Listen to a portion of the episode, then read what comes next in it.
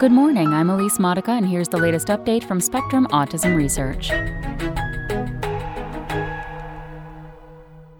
Autism Sex Bias Tied to Glial Immune Cell Expression by Angie Voyles Askham. Genes linked to immune function are highly expressed in the brains of autistic people and prenatal boys, according to a new unpublished study presented last week at Neuroscience 2022 in San Diego, California.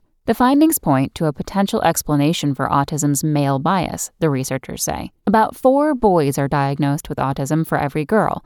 Clinician bias may account for some of that difference, but cannot explain the full gap, says lead investigator Donna Werling, assistant professor of genetics at the University of Wisconsin Madison. It may be that something about the male biology amplifies the impact of genetic mutations that contribute to autism, she says or something about females' biology that reduces the impact of those risk factors. To explore the biology behind autism's sex bias, Werling and her colleagues assessed how gene expression differs in the male and female brain. Autism linked genes are not expressed differently in the male versus female cortex during prenatal development, past work from the group suggests.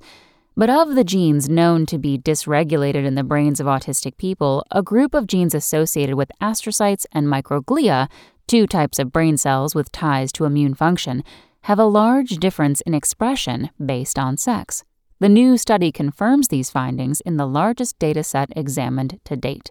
There's something about the way that those genes work together that seems to be specific to males, says study investigator Lee Kissel, a graduate student in Werling's lab who presented the work on the 13th of November. The team analyzed data from BrainVar, an RNA sequencing database with expression levels of 15,649 genes from human dorsolateral prefrontal cortical tissue between 14 and 21 weeks post conception.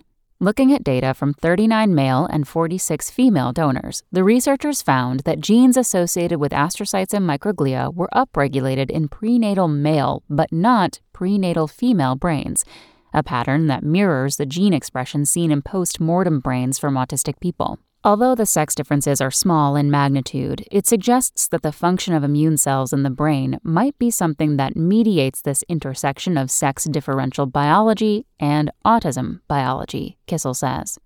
The findings are consistent with the idea that maternal immune activation, an increase in immune signaling during pregnancy, often due to an infection and which some researchers have linked to a higher likelihood of autism in the child, might contribute to autism's male sex bias, Werling says. It seems possible that microglia that are either more prevalent or more prone to an activated state may be more responsive to maternal infection or early life infection so, if there's a difference in the reactivity or just the number of cell types in males and females, that could potentially lead to differences in brain development after that environmental exposure, she says. The team plans to evaluate whether these differences hold up in other large data sets.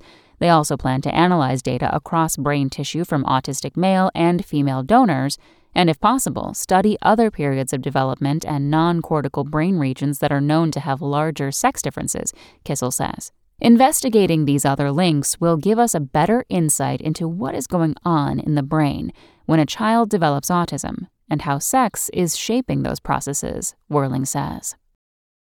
That's all for today. Check back on Friday for more content from Spectrum Autism Research or go to spectrumnews.org.